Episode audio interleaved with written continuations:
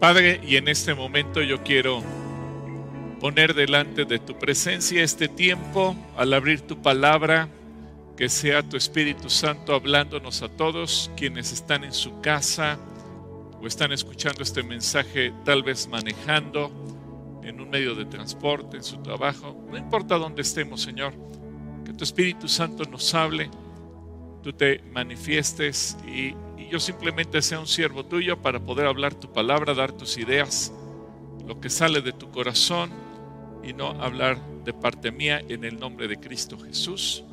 Amén. Bueno, hoy vamos a tener una eh, reflexión en la palabra basada en Hechos 1.8. Le hemos puesto como título Espíritu de Poder. Espíritu de Poder. Porque es algo que Jesucristo promete para todos y cada uno de nosotros dentro de esta serie de Espíritu. Y Hechos 1.8 dice, y son palabras de Jesús, pero cuando venga el Espíritu Santo sobre ustedes, recibirán poder y serán mis testigos tanto en Jerusalén como en toda Judea y Samaria y hasta los confines de la tierra.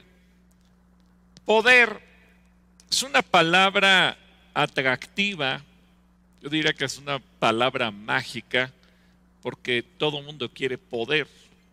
Hoy, por ejemplo, está de moda decir, vamos a empoderar. Eh, ¿Qué significa eso de vamos a empoderar? Vamos a darle poder. Vamos a darle poder. Y, a todo mundo le queremos dar poder. Vamos a empoderar a los niños, vamos a empoderar a las mujeres, vamos a empoderar a las organizaciones, vamos a empoderar a la naturaleza, vamos a empoderar a los árboles. Total, se pone de moda y todo el mundo quiere poder. Si tú en, una, eh, en un auditorio, en una eh, reunión masiva en el Zócalo o donde quiera que te encuentres, dices, ¿quién quiere poder? Todo el mundo va a levantar la mano y dice, yo quiero poder, porque es una palabra atractiva que inspira en la mente la idea de hacer algo. Eh, el, el pensar en tener poder viene como que a terminar con los límites. Muchas veces la gente plazca, si yo tuviera poder, pues haría, haría lo que quisiera. Eh, Pensar tengo poder es sentirse más que los demás, tengo poder es sentirse superior a los demás. Es más, ese pensamiento de poder puede llevarnos a, a una idea de autosuficiencia, de autonomía, de no necesitar a Dios. Por eso, el Señor también nos advierte respecto al orgullo, que en un momento podíamos llegar a sentir eh, si, nos sentimos poderosos. Eso se lo dijo al pueblo de Israel, pero aplica para nosotros en Deuteronomio 17, 8, 17 y 18. Fíjate lo que dice. Y esto aplica cuando tú tienes éxito, logras algo, aprobaste un examen, lograste un negocio, conseguiste lo que sea necesario. No vayas a decir en tu corazón, mi poder y la fuerza de mi brazo me han hecho ganar estas riquezas. Más bien, acuérdate del Señor tu Dios, porque Él es quien te dé el poder de ganar esas riquezas, a fin de confirmar el pacto que hizo con, sus, con tus padres, como en este día. Hay mucha gente que después de tener un gran éxito de repente puede quedar postada en la cama, y eso nos puede pasar a cualquiera, porque basta con que Dios nos quite las fuerzas del cuerpo y entonces estamos posteados y no podemos movernos. Y ahí se acaba el poder. Así que cuando Jesucristo dice recibirán poder, ¿a qué se refiere? ¿Qué nos quiere decir? ¿Cuál es el mensaje? Bueno, de eso vamos a hablar hoy. Ahora, para ello, como hay eh, diversos pasajes, tanto en el Antiguo como en el Nuevo Testamento, que nos hablan del poder, de Dios sobre nosotros, yo quisiera revisar con ustedes dos, dos ideas, la parte del hebreo y la parte del griego. En el hebreo hay dos palabras que se utilizan para hablar de poder y en el eh, griego eh, hay un poco más de palabras que hablan de ello, son eh, seis palabras que se utilizan y en su conjunto nos va a dar una idea clara de lo que Dios dice, pero recibirán poder. La palabra primera del hebreo es la palabra yakol, que significa poder, capacidad, o ser capaz, prevalecer, soportar, sobrellevar. Imagínate, alguien que tiene la capacidad de estar resistiendo, de sobrellevar una carga, de llevar algo sobre sus hombros. Esto me recuerda los mexicanos, para quienes nos ven de otros países, los mexicanos, desde que éramos pequeños, en la escuela se nos enseña de un héroe de la época de la independencia que estuvo en la ciudad de Guanajuato, una ciudad preciosa, y ese, ese héroe era el Pípila. Y, él en medio de una batalla se pone una eh, piedra, no sé cuántos kilos pesaba, pero una cosa pesadísima. Y el Pípila siendo un indígena, chaparrito, menudito, tuvo la capacidad, tuvo el poder de llevar eso, cruzar hacia el edificio de la Lóndiga de Granaditas y con ello le dio la, victoria en ese momento al ejército o al, o al grupo insurgente, todavía no era prácticamente un ejército. Pero al final de cuentas, cuando uno uno tiene la capacidad de llevar algo en la espalda, algo en los hombros, la carga de los demás.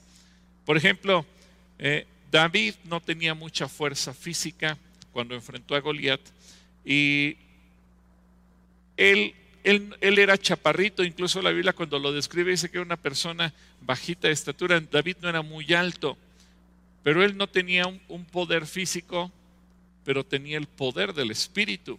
Y en primer libro de Samuel 17:33, eh, el propio Saúl cuando lo vio dijo, no vas a poder matarlo, tú eres todavía muy jovencito y él ha sido un guerrero toda su vida.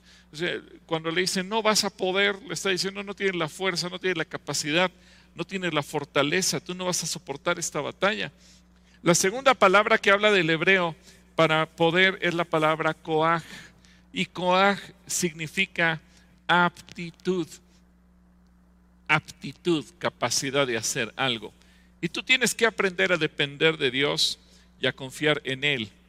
Por ejemplo, eh, el profeta Zacarías nos dice, el Señor le dice a Zorobabel, no es por el poder ni por la fuerza, sino por mi espíritu, como dice el Señor de los ejércitos.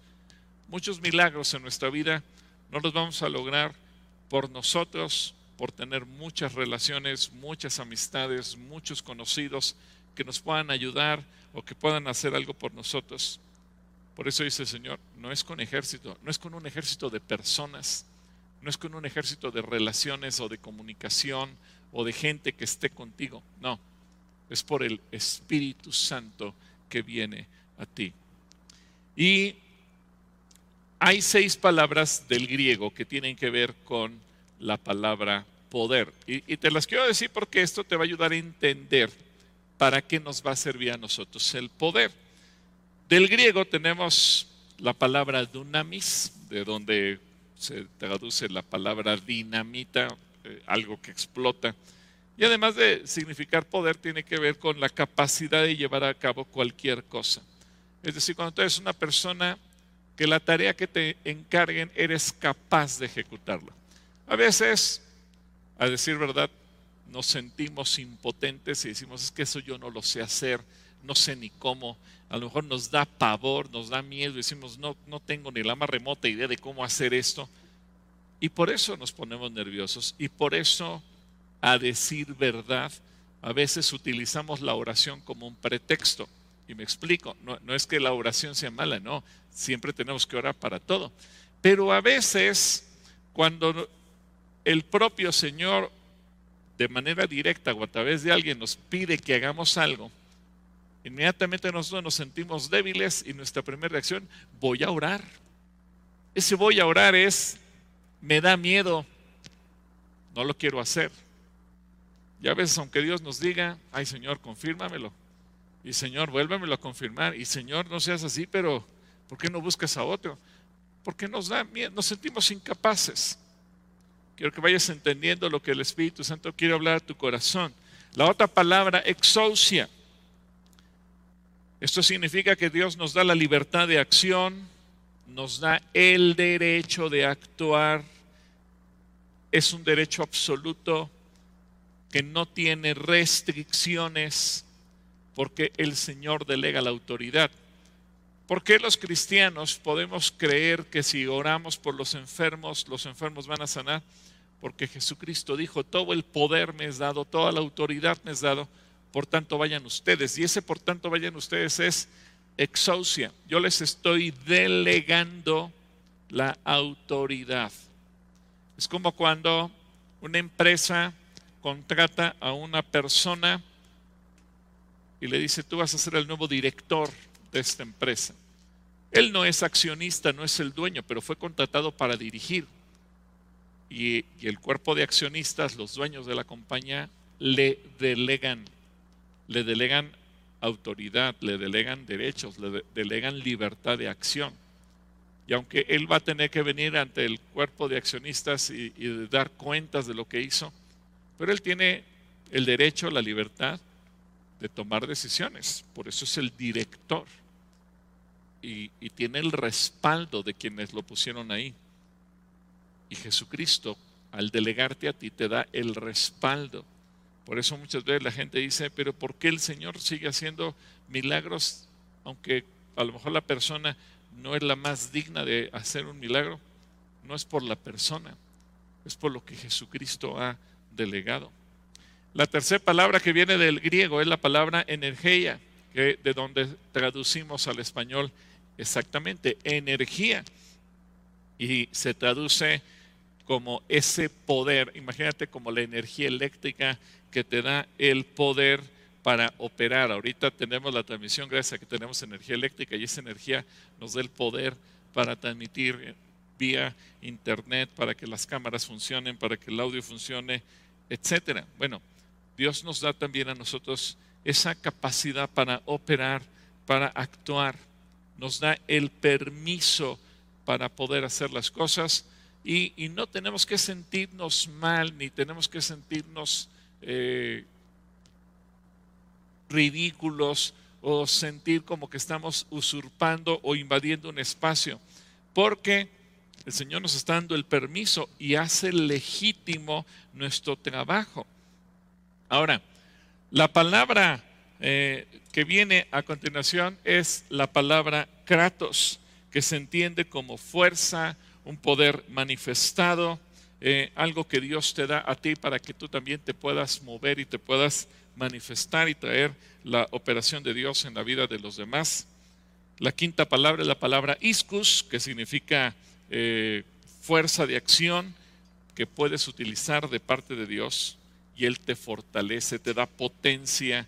Esto es, Él te da poder sobre cosas externas, una fuerza y capacidad mayores.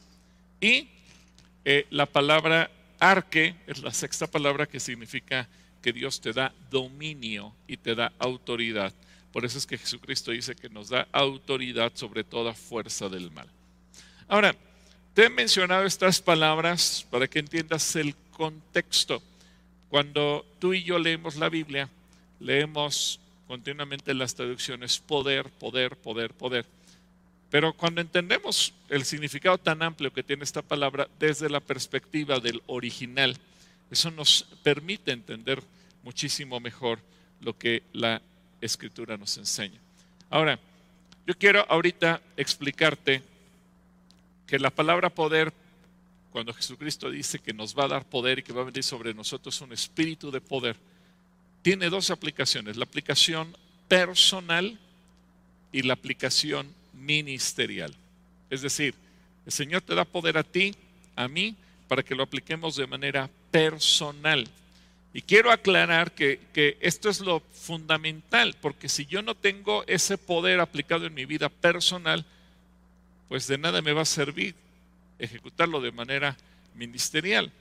Y muchas veces la gente utiliza el poder de manera ministerial, pero no lo utiliza de manera personal. Por eso a veces no hay mucha congruencia entre la forma en que tú ves que una persona actúa, vive, decide, siente, habla y como ministra. Y a lo mejor el poder de Dios se, manifiesta en la administración.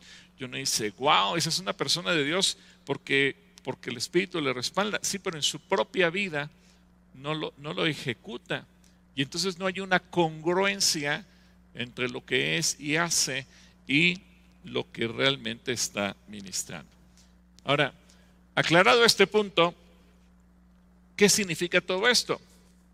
Primero, Dios nos da el poder en el área personal para sentir celo por Dios, celo por Dios. Es decir, tú decides ponerte, permíteme la expresión, la camiseta en favor de Dios. Te molesta cuando algo no se hace de acuerdo a lo que Dios pide. A lo mejor antes decías, pues ahí se va. Ahora tú dices, tiene que hacer las cosas bien.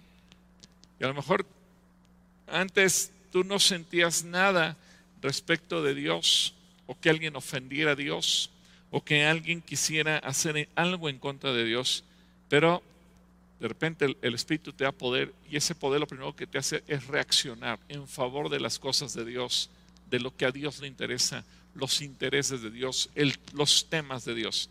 En 1 Samuel 11:6, fíjate, esto ocurrió también en el rey eh, Saúl. Saúl eh, escuchó las amenazas y escuchó cómo eh, empezaban a ocurrir cosas. Y dice, en cuanto Saúl lo oyó, el Espíritu de Dios vino sobre él con poder y se llenó de ira. Ahora, esto significa que el Espíritu no viene a ti para discutir, sino para actuar. Te pongo un ejemplo muy, muy práctico. Ahorita, por ejemplo, se están poniendo eh, en todas las legislaturas iniciativas de ley en contra de la vida y en contra de la familia. Y yo diario recibo decenas de mensajes de gente que dice y pone videos y memes y chats y noticias del periódico, etcétera, etcétera y pone vamos de mal en peor, el mundo está de cabeza, le estamos dando autoridad al diablo y nadie hace nada. Alguien debería hacer algo. Me llama la atención que tanta gente escribe diciendo hay que hacer algo, pero nadie hace nada. Cuando el poder viene a ti, tú dices, pero yo no me voy a conformar con mandar un mensajito, yo voy a actuar si tengo que ir a hablar con los diputados, tendré que ir a hablar con los diputados y decirle, oigan, ustedes están haciendo esto, esto, esto, y tienen que hacer esto, otro. Y abrirles los ojos y platicar con ellos y explicarles y enseñarles. Ellos no saben todos los temas. Y a veces te dicen, gracias por explicármelo, gracias por abrirme los ojos, gracias porque yo no conocí este tema. Pero cuando el poder de Dios viene a tu vida, y tú sientes celo, tú dices, hay que hacer algo. No simplemente te quejas, dices, no, pues estamos de mal en peor, este país no sirve para nada, mira nada más cómo están las cosas. A lo mejor el tema de la adopción, de repente las leyes restringen la adopción y los niños que están en orfanatos no pueden ser adoptados y la gente se queja, no, pues es que son insensibles, y no sirven para nada y empiezan a insultar y hablar en contra de, los, de las autoridades. Pero no se trata de eso, se trata de hacer algo. Y el poder, ahí viene la aplicación práctica, te da el celo para hacer algo. Pero eso puede suceder en muchas otras cosas. Ahora que viene el, el Día de Muertos, muchos van a decir, bueno, no pasa nada. A lo mejor tú dices, bueno, y si empiezo a enseñarle a otros lo malo que tiene esto, las consecuencias tan negativas, y si imprimo folletos y los regalo, y, si cuando viene un niño y me dice, me das mi calaverita, le digo, déjame orar por ti, y empiezas a actuar. Tú puedes o simplemente criticar o puedes actuar. Ese es el poder de Dios operando en ti segunda eh, característica en lo personal. El poder te permite librar batallas espirituales. Batallas espirituales. Y todos tenemos que librar batallas espirituales de diferentes maneras. En Isaías 11:15 dice, entonces el Señor secará el mar de Egipto que parece una lengua y con el poder de su espíritu levantará su mano sobre el río y lo partirá en siete brazos para que pueda cruzarse con sandalias. Fíjate, el Señor nos habla de que el espíritu se levanta para pelear en contra del enemigo y eh, tenemos que librar eh, esas batallas por nuestra propia familia, por nosotros mismos y muchas veces por otras personas que, por las cuales queremos llevar a la vida eterna. En Efesios 6:10, por ejemplo, dice, porque no luchamos contra enemigos de carne y hueso. Es decir, tus enemigos no es el esposo que, con el que te peleaste o tu esposa o tus hijos que hicieron algo indebido o tus padres que a lo mejor no te apoyan como es debido o tus amistades que sientes que te traicionaron o quien sea sino contra gobernadores malignos y autoridades del mundo invisible, contra fuerzas poderosas de este mundo tenebroso y contra espíritus malignos en los lugares celestiales. ¡Wow! Ahora el Señor nos dice, estos son tus enemigos, no la gente. Cristo murió tanto por tu redención como por la mía, como por la de cualquier otra persona. A veces tú dices, pero yo no estoy de acuerdo porque a mí ese me cae muy gordo. Bueno, ese es tu problema. Pero Dios no vino a salvar a los que me caen bien y a mandar al infierno a los que me caen mal. El Señor vino a salvar a todos. Así que el problema no es de Dios, el problema es mío. Yo tengo que entender que el poder de Dios no, no, me fue dado para destruir a los demás, para enseñorearme sobre los demás, para destruir a los demás, para maldecir a los demás, no, para librar la batalla. Eso sí. Ahora, ¿cómo libramos la batalla espiritual? Bueno, hay cuatro maneras de librar la batalla espiritual todos los días. Primero, para confrontar el pecado. Y eso tiene que ver con uno mismo. Porque a veces los cristianos somos medios mañosos y estamos pensando, el Señor me dará permiso de... Y estamos buscando el permiso porque nos gusta hacer lo malo. Yo sé que es malo, pero le quiero dar la vuelta ¿Y Dios me da permiso? Cuando en lugar tendría que estar viendo, ¿y cómo confronto lo malo que hay en mí? Como dice el apóstol Pablo, miserable de mí. Si, mi corazón anhela hacer cosas malas, no es irle a pedir a Dios permiso para que me deje hacerlas. O andar preguntando, oigan, ¿puedo hacer esto sin que se enoje Dios? En lugar de ver esa, la, la vida con esta perspectiva, tendría que pensar, y cómo lucho contra mí mismo para no eh, buscar hacer lo malo. Entonces, en Miqueas capítulo 3, versículo 8 dice, en cambio, fíjate bien, yo estoy lleno del poder del Espíritu del Señor, lleno de justicia y de fuerza para denunciar la rebelión de Jacob y el, el pecado de Israel. No tolerarlo, sino señalarlo para llevar al arrepentimiento. Pero comenzamos con nosotros mismos, no para condenar. Mira, David, cuando pecó, Natán lo confrontó. El Señor Jesucristo nos dijo, arrepiéntanse. Juan el Bautista continuamente nos llamó al arrepentimiento. Pero repito, aquí uno tiene que verse a sí mismo. ¿Qué cosa me sigue atrayendo del pecado? En segundo, y está ligado la santidad. En Romanos 1.4 dice, pero que conforme al espíritu de santidad fue declarado Hijo de Dios con poder por su resurrección de entre los muertos. Fíjate, la santidad y el poder están relacionados. Y cuando el Espíritu viene a ti y te da poder, lo primero que busca es que tú seas santo. Es curioso, pero el, Espíritu es santo. Por eso lo llamamos Espíritu Santo, porque es santo. Y Él nos da el poder para parecernos a Él y ser santos. Y así como luchamos en contra del pecado, tenemos que luchar. Y obviamente es una batalla espiritual que tenemos que librar todos los días para poder vivir en santidad, para decidir vivir en la voluntad de Dios no para que pienses si algo está permitido, prohibido, sino porque tú dices, ¿qué puedo hacer para agradar a Dios? ¿Qué puedo hacer para parecerme a Dios? ¿Qué puedo hacer para vivir en santidad? Claro, es una lucha interna. ¿Tú crees que Jesús no tuvo que librar una batalla cuando estaba ayunando y Satanás le dijo, convierte las piedras en pan? Y él tenía hambre. Claro que tuvo que librar una batalla.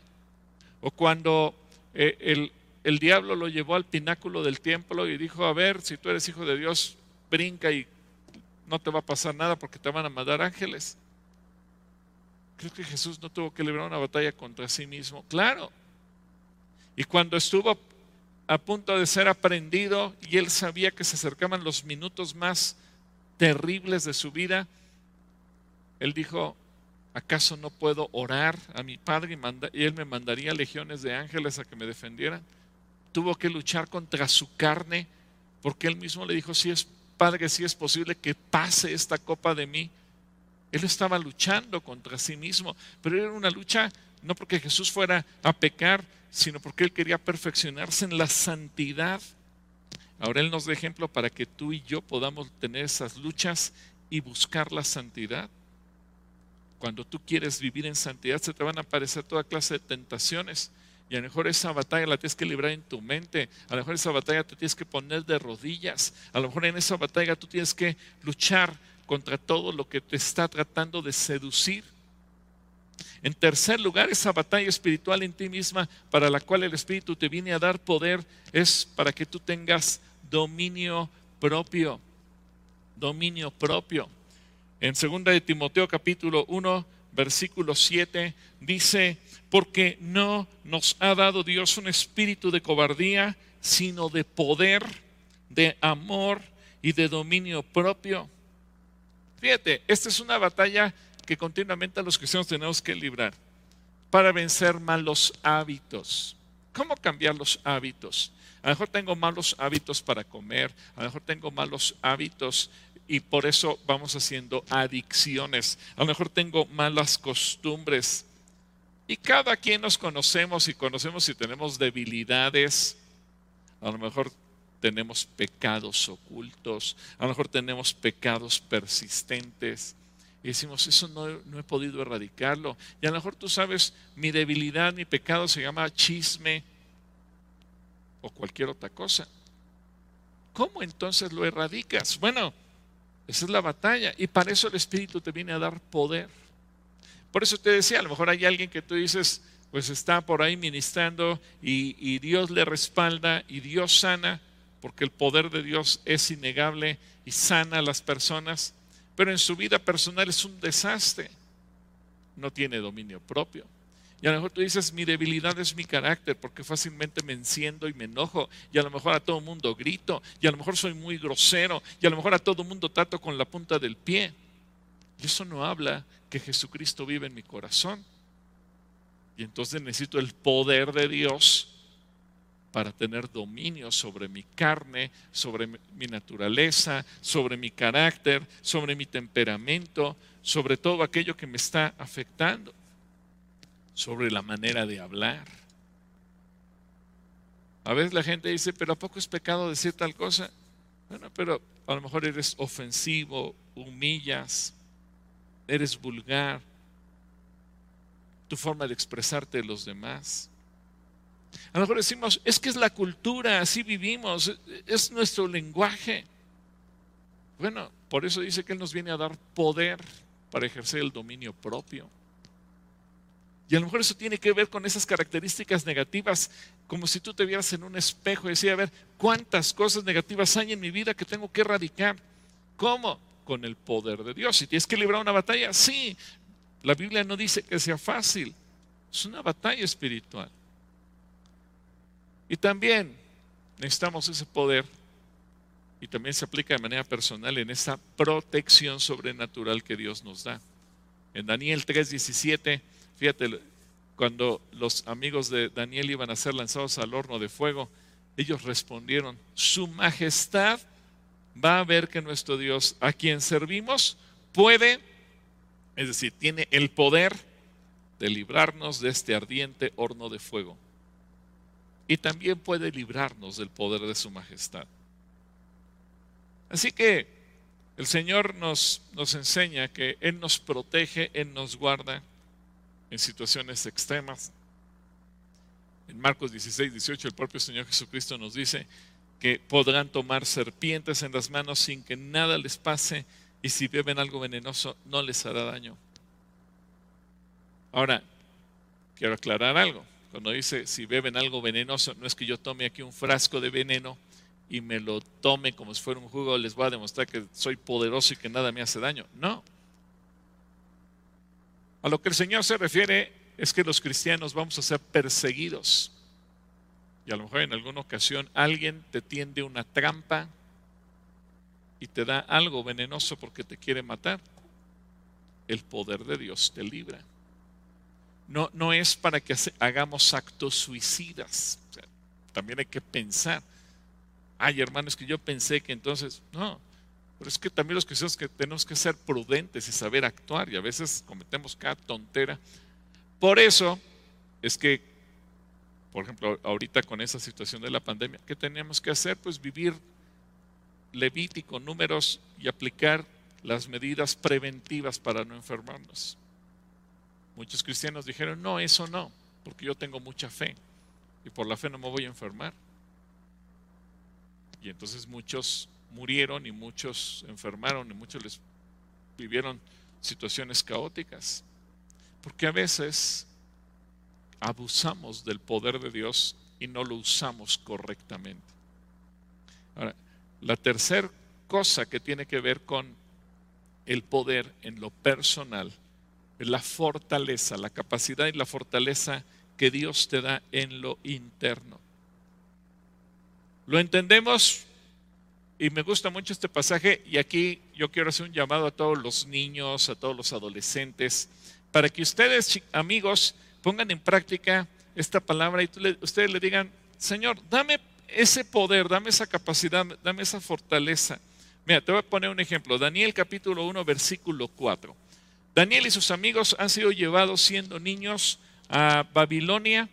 Allí empiezan a crecer y dice Daniel 1.4 que cuando andaban buscando tenían que ser jóvenes bien parecidos y sin defectos físicos. Y aquí viene el poder. Capacitados en todo conocimiento, inteligentes y capaces de aprender y con cualidades suficientes para estar en el palacio del rey. A estos aspenas debía enseñarles la escritura y la lengua de los caldeos. Es decir, el poder de Dios también nos da capacidades y nos fortalece en distintos escenarios que se van presentando a lo largo de la vida.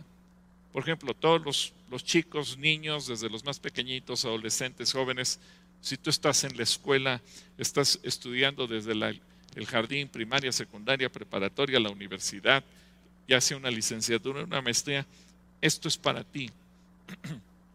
Porque esta capacidad a la que se refiere Daniel no es una capacidad física, sino una capacidad que proviene de Dios y se manifiesta en el área intelectual o mental.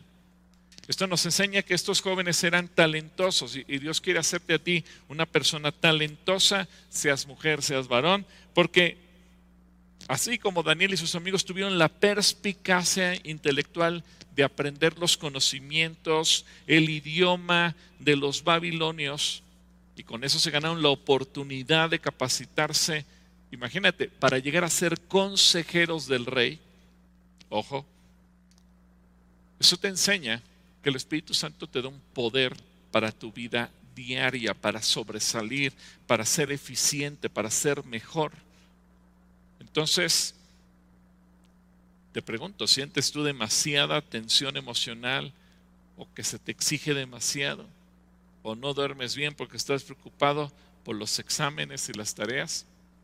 ¿O a lo mejor te da hasta diarrea y estás tenso?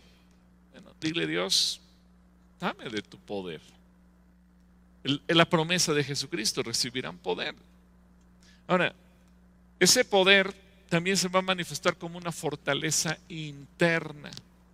Porque sobre todo, y aquí aplica para todos los seres humanos, todos los cristianos, todos pasamos por dificultades, por frustraciones, por momentos difíciles.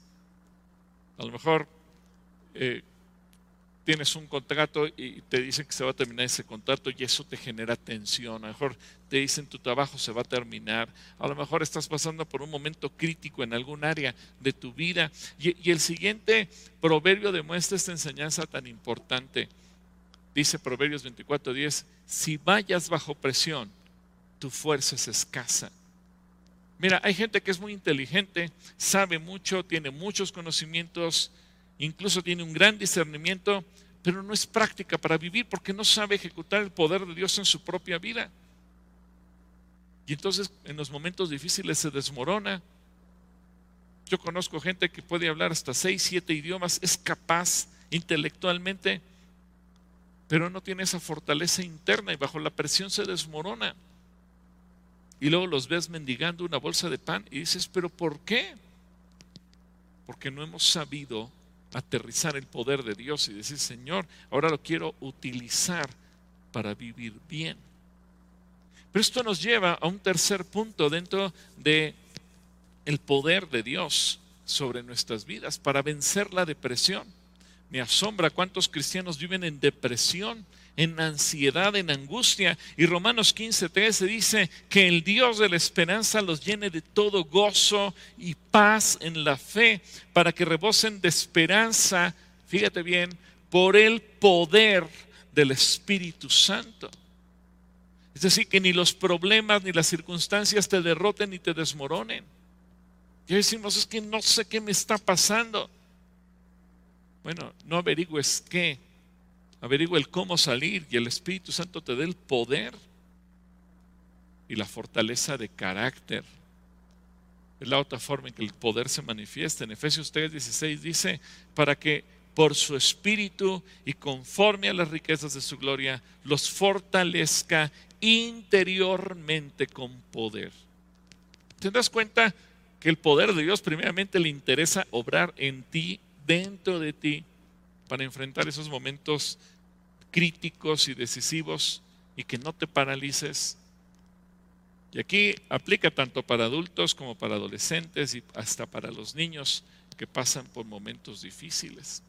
Una palabra muy de moda es el estrés y la ansiedad. Y es una, el es una sensación que creamos al reaccionar a ciertos eventos. Es la manera en que el cuerpo se enfrenta a un reto y se prepara para actuar ante una situación difícil con un, un enfoque, eh, con fortaleza, con vigor, con agudeza mental. Y a veces eso te hace sentir derrotado, desanimado, o como muchos dicen, con ganas de tirar la toalla, de salir huyendo o simplemente de ponernos a llorar de impotencia. Y es que los eventos pueden provocar el estrés y cubren una variedad de situaciones. A veces desde sentirte en peligro físico, o a lo mejor es que si tú eres un niño o un estudiante, tener que hacer una presentación en clase y dices, me sudan las manos, no sé qué me pasa. O tomar un semestre de una asignatura difícil. Y mejor tú dices que yo no sirvo para esto. Bueno, el cuerpo humano responde a situaciones activando el sistema nervioso y empieza a segregar ciertas hormonas. Y el hipotálamo envía señales a las glándulas adrenales para que produzcan más adrenalina y cortisol y envíen estas hormonas al torrente circulatorio. Y estas hormonas aumentan la frecuencia cardíaca, la frecuencia respiratoria, la presión arterial, el metabolismo y los vasos sanguíneos se ensanchan para permitir una mayor circulación sanguínea hacia los músculos y los van poniendo en alerta. Y las pupilas se dilatan para mejorar la visión y empieza a ocurrir un montón de cosas dentro de nosotros. El hígado libera parte de la glucosa almacenada para aumentar la energía del cuerpo y el cuerpo produce sudor para refrescarse. Y todos estos cambios físicos son producto del estrés, cuando se siente una presión emocional. Y esta reacción hace que todo el cuerpo se active y hace que la persona pueda funcionar o dejar de funcionar. Para algunos puede reaccionar positivamente, en otras ocasiones va a reaccionar negativamente. Por eso hay gente que dice que no sé, creo que trabajo mejor bajo presión. Una persona puede ponerse tensa, aunque no corra peligro. Por ejemplo, cuando tienes que enfrentar una entrevista para admisión laboral. O cuando te preparas para un viaje. Y por eso dices, soñé que se me iba el avión. O cuando estás haciendo un examen. Ahora, un poco de estrés te puede ayudar a mantenerte atento para hacer frente a cualquier reto. Pero también el estrés te puede perjudicar y hacerte cometer errores y llevar al fracaso. Es ahí donde el Espíritu Santo entra en acción y te da el poder y te da la fortaleza y te da la capacidad. Así que estos eventos como los vamos viviendo a veces no sabemos cómo enfrentarlos. Y eso puede agotar las reservas del cuerpo. Y por eso a veces te sientes agotado, te sientes abrumado, debilitado. Pero el Espíritu Santo dice, pero yo te quiero dar poder. Así que el Espíritu Santo viene a ayudarte. Cuando tú eres víctima de intimidación, cuando estás expuesto a violencia o a lesiones, cuando estás en medio de relaciones tensas, de conflictos, y a lo mejor te sientes triste, deprimido, con un corazón quebrantado, a lo mejor cuando perdiste a un ser amado y falleció, a lo mejor cuando tienes problemas continuos ocasionados por el aprendizaje o porque te sientes víctima de bullying,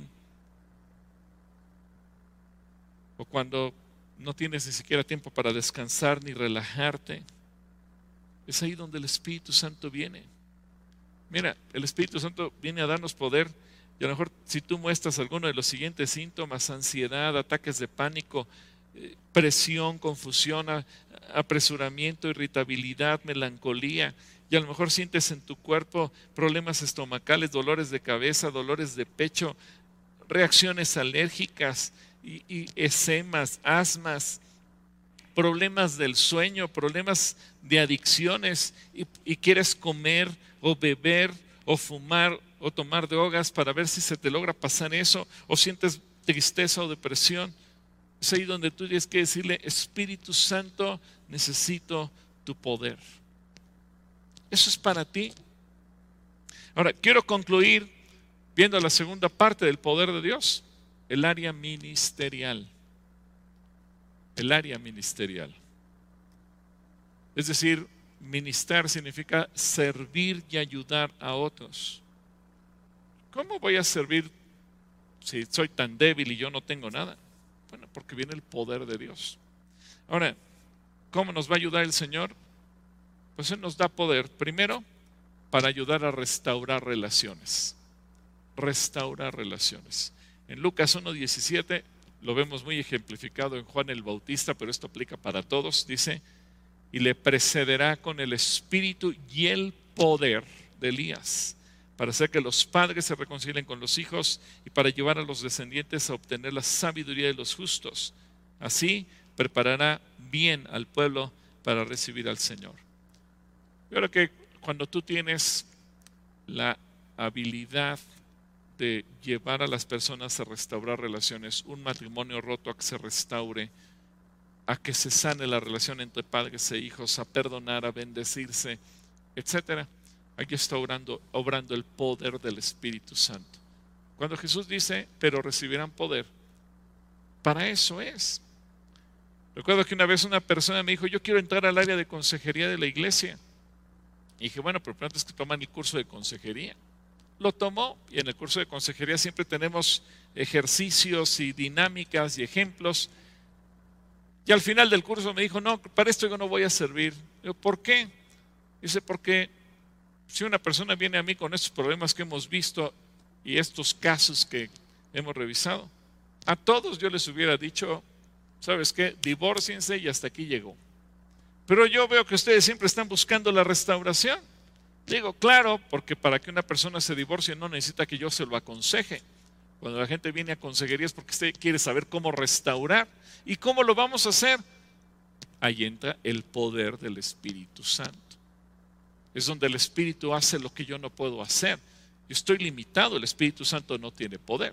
¿Entiendes por qué cuando hablamos de poder y veíamos las definiciones es que Dios quita restricciones?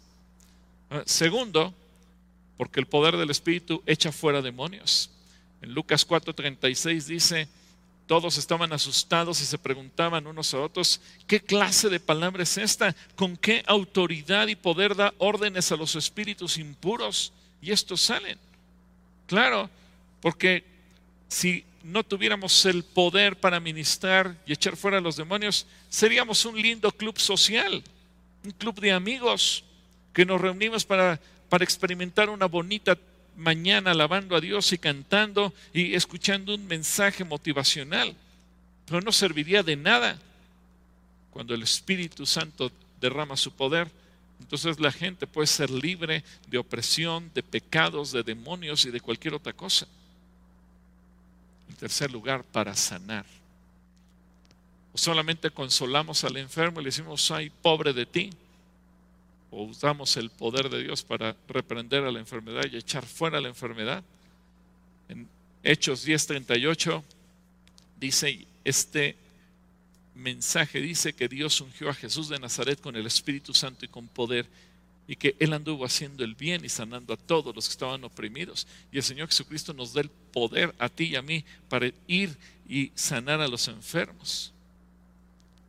Y además nos da la capacidad de predicar su palabra, como dice el apóstol Pablo en Romanos 15 y 19, con potencia de señales y prodigios en el poder del Espíritu de Dios, de manera que desde Jerusalén y por los alrededores hasta Ilírico, todo lo he llenado del Evangelio de Jesucristo. Imagínate, Dios nos da ese poder.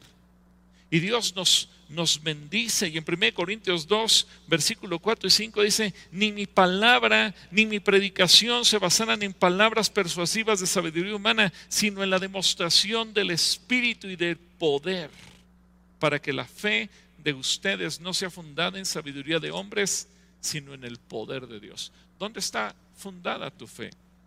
¿Entiendes lo que significa tener el poder de Dios?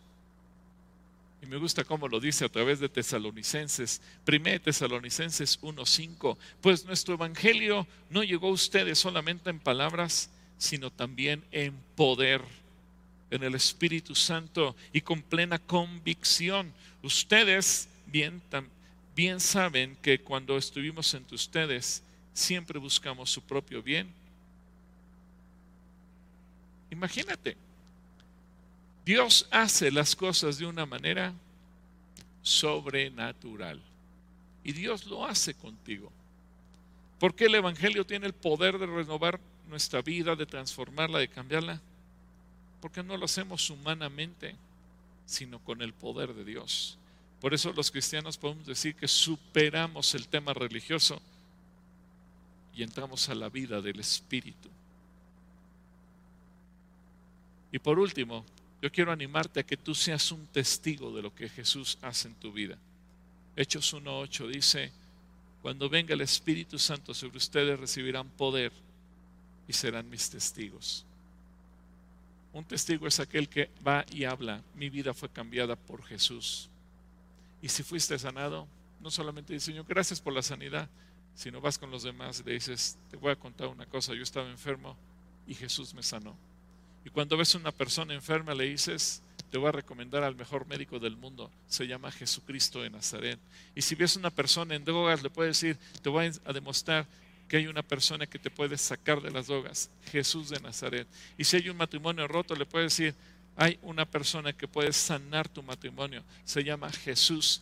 Y no importa el problema emocional, relacional, económico, físico, cuando tú hablas, Jesús lo hace eres testigo de Jesús. Y tú dices, es que soy muy tímido, soy muy torpe, yo no sé. Para eso el Espíritu te da el poder. Oramos, ¿qué te parece? Padre, yo quiero pedir que tú desciendas con poder en cada persona, en cada hijo tuyo. Yo no conozco la situación de cada uno de tus hijos, tú sí, y tú sabes en qué condiciones están los niños, los adolescentes, los jóvenes, muchos están llenos de tensión, depresión. A lo mejor algunos ven a sus padres pelear, discutir, hablar de divorcio. Y yo quiero ver porque estos niños, estos adolescentes, estos jóvenes puedan recibir ese poder que, que venga a sanar sus corazones. Yo no sé la condición de tanta gente que a lo mejor está batallando contra drogas, bebidas alcohólicas, tabaco, comida, porque no ha sabido tener un dominio propio de sí. Pero tu espíritu viene a darnos ese poder. Señor, yo no sé cuánta gente está batallando contra su carácter, su manera de ser, de hablar, de reaccionar. ¿Cuántos incluso a lo mejor están con problemas de salud a punto de, de ser o de recibir un infarto o problemas del hígado, de los riñones o del sistema digestivo? Y es donde tu Espíritu Santo vino a darnos el poder para que eso sea transformado y renovado y sanado. ¿O cuántas veces, Señor, quisiéramos hablarle a otros de ti, pero nos cohibimos, nos sentimos torpes, nos sentimos que no podemos? Espíritu Santo, ayúdanos. Yo oro para que tu Espíritu descienda con poder en cada casa, en cada lugar. Espíritu Santo, sopla tu poder y ministra a tus hijos en el nombre de Jesús. Amén.